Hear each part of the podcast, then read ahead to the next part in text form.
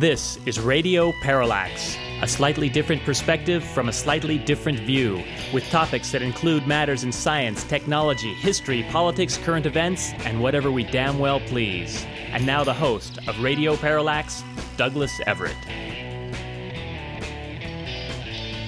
You know, some years ago when I was filling in over at the Capital Public Radio, I was asked by the executive producer, Carl Watanabe, if I had any people in radio that I, I thought I would, would imitate. And I thought about it for a minute and said, yeah. Apparently, I'm imitating Walter Winchell. Carl looked at me and said, Walter Winchell. Now, I have to admit, I never really heard Walter Winchell on the radio, and he was on the radio probably before I was born. But I read in Gerald Nachman's book about old time radio about how Winchell used to do a show. And the way he used to do a show apparently was to lay out on a large table all sorts of items he'd cut out of here and cut out of there and piled them all up, typed a few things up, whatever. And then he would grab one by one and go through them. Turns out that is shockingly close to the way Radio Parallax gets done on a weekly basis. And since we've been promising you a backlog of material uh, that we haven't gotten to, and we've got all these piles, let's do a Winchell. Let's just grab stuff and go. What do you think, Mr. McMillan? All right, we're going to go through a potpourri, a jumble of topics, the kind of things we like to talk about, and I think I'm going to do it in no particular order, just as the mood strikes me. All right, the mood strikes me to reach down and pick up a, an item from New Scientist magazine, from their letters to the editor section of all things, where someone wrote the magazine to ask, Why, as a general rule, do we not seem to like the sound of our own voices when we hear them in recordings? Thing about the magazine is they let they let someone with expertise answer the question. In this case, it was answered by Ron Dippold of San Diego, California.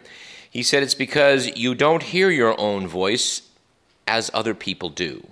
To them, the noises made by your vocal cords and lungs and shaped by your lips, tongue, and nasal cavity are what you sound like. But when you hear, when you speak, it is mostly conducted to your ears through bone and flesh.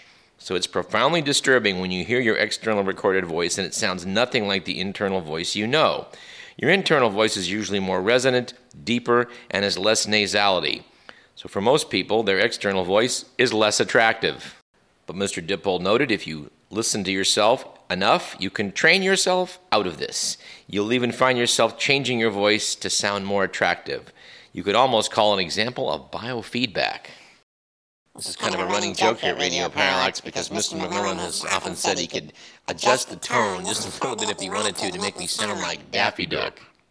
Fortunately, as far as I know, he's never actually done this editing trick as I've been speaking. Yes, it's good to have an editor that you can trust.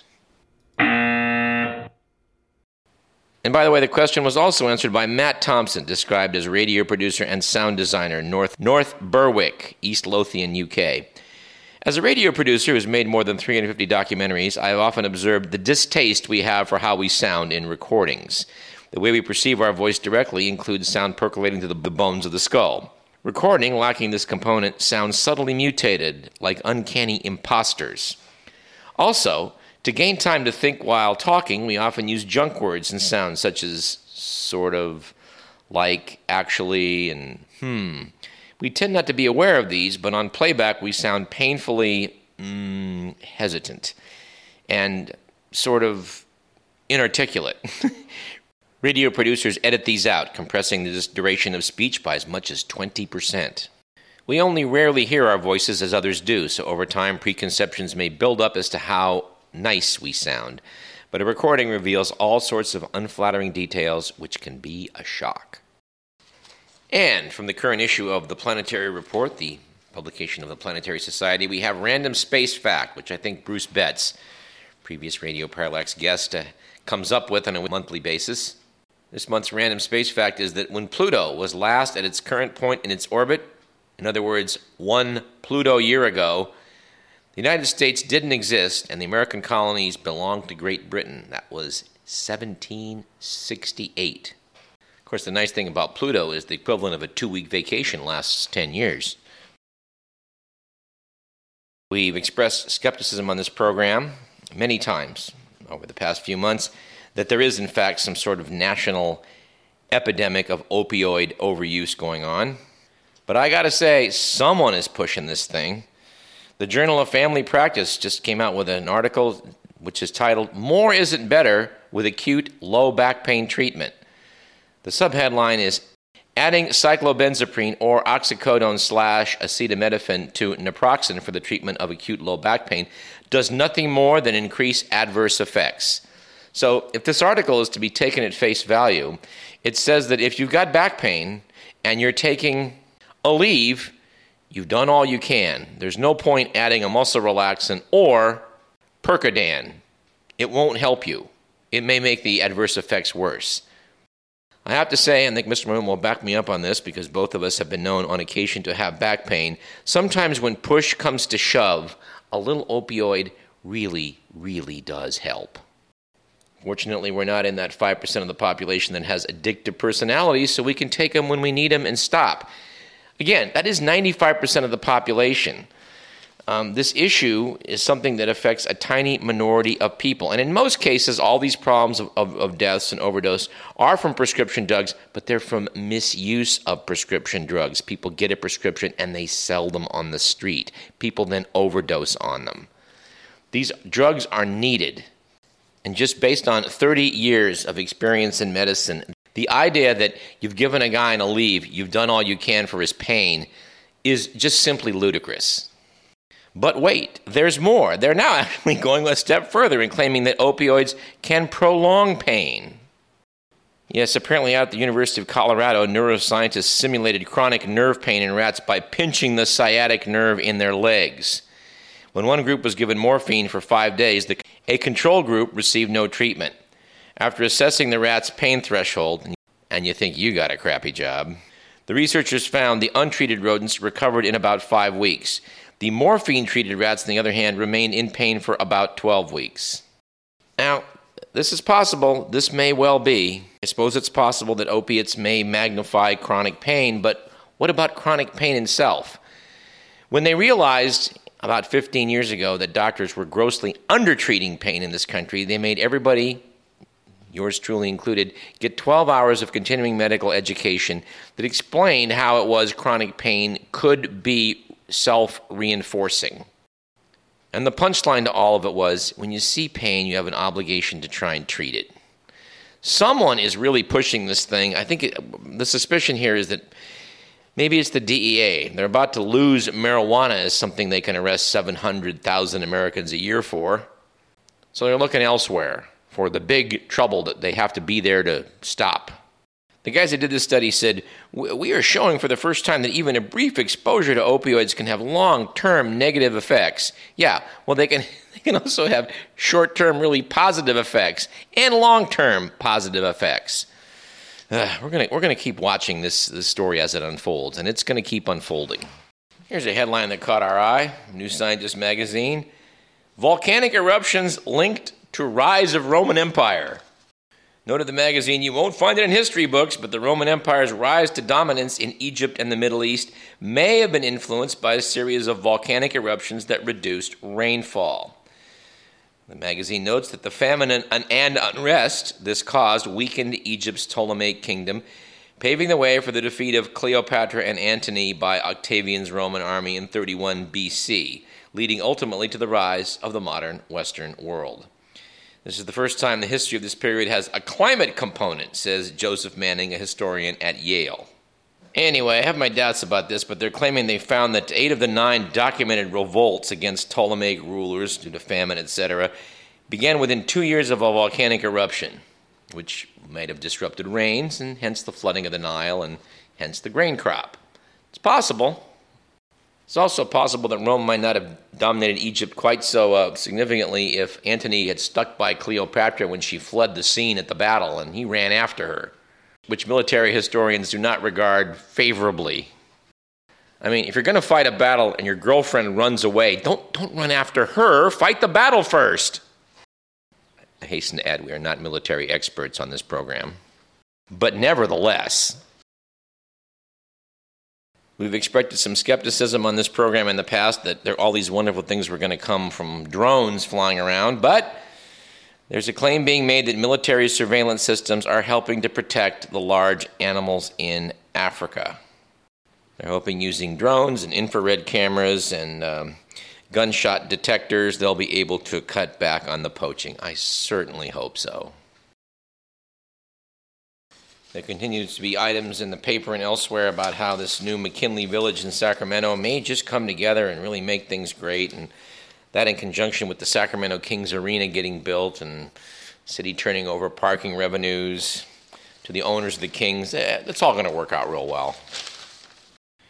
They're apparently planning to have an early viewing in August of some of these homes, and 1,200 people have signed up for these early viewings recent article by Tony Bizjack in the Bee does note that the site will have only two entrances and exit points, and that has prompted some concerns about added traffic, especially since yours truly is located about one house and a half away from one of the exits.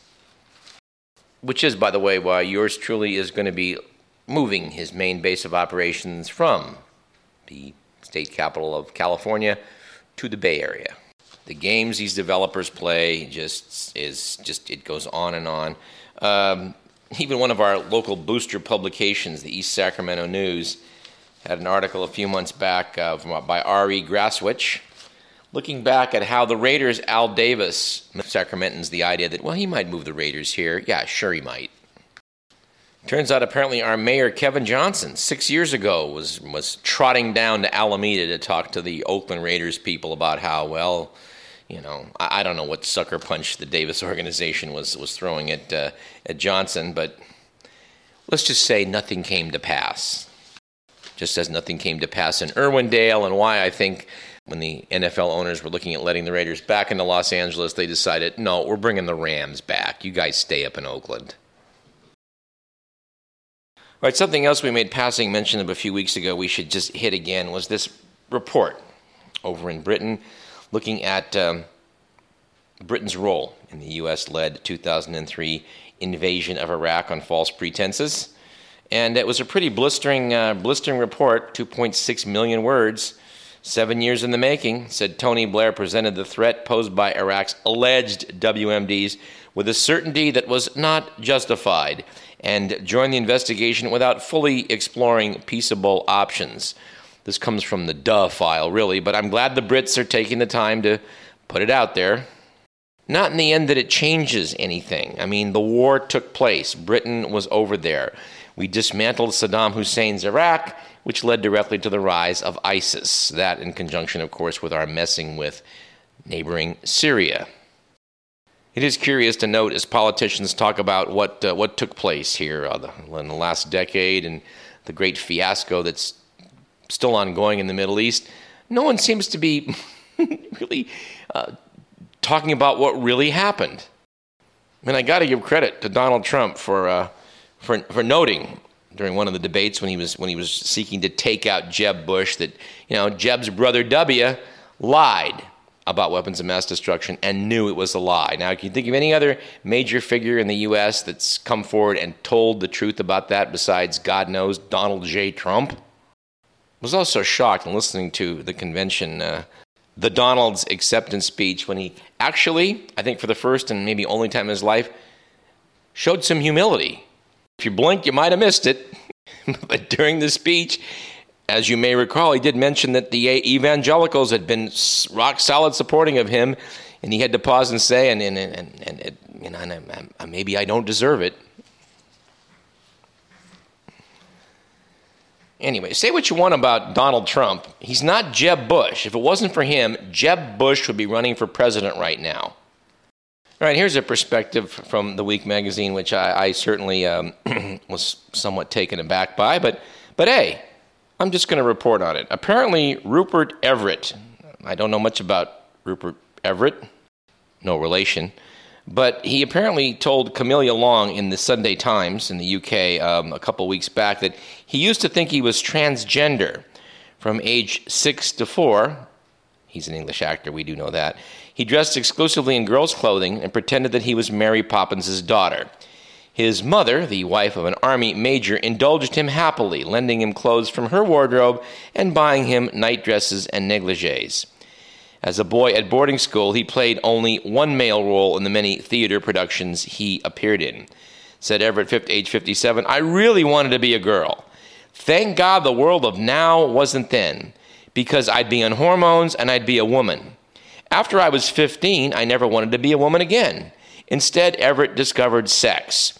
By 16, he was a leather queen, cutting a swath through London's gay scene. The actor who now lives a quieter life with his accountant boyfriend, Henry- Henrique, worries that modern parents are too quick to get medical with their cross dressing kids. It's nice to be able to express yourself, but the hormone thing very young is a big step, he said. I think a lot of children have an ambivalence when they're very young what sex they are or what they feel about everyone, and there should be a way of embracing it. Well, there you have it a different perspective. All right, something else we hadn't thought of, maybe you hadn't thought of either, is how Brexit is going to screw up things over in Ireland. Writing in the Irish Times, Fintan O'Toole, and we're getting this from the week, I have to admit, notes that Britain's decision to quit the European Union has planted a bomb under Ireland's peace settlement. Until now, all but a few diehards had learned to live with Ireland's partition. Why? Because the border between Northern Ireland and the Republic of Ireland had become so soft as to be barely noticeable. If you crossed it, you had to change currencies. The North uses the pound, the Republic the euro. And remember, the speed limits are changing from kilometers to miles per hour. But a hard border will now have to be erected between the two countries to stop EU migrants who've legally entered the Republic from crossing unchecked into the UK. Meanwhile, the cornerstone of the peace settlement, the Belfast Agreement of 1998, is being undermined. One key provision is that anyone born in Northern Ireland has the right to be a citizen in the UK or Ireland or both. How will that work post Brexit? Wow. We don't know. We're going to take a break, ponder the matter, and come back and talk about more stuff. I'm Douglas Everett. This is Radio Parallax.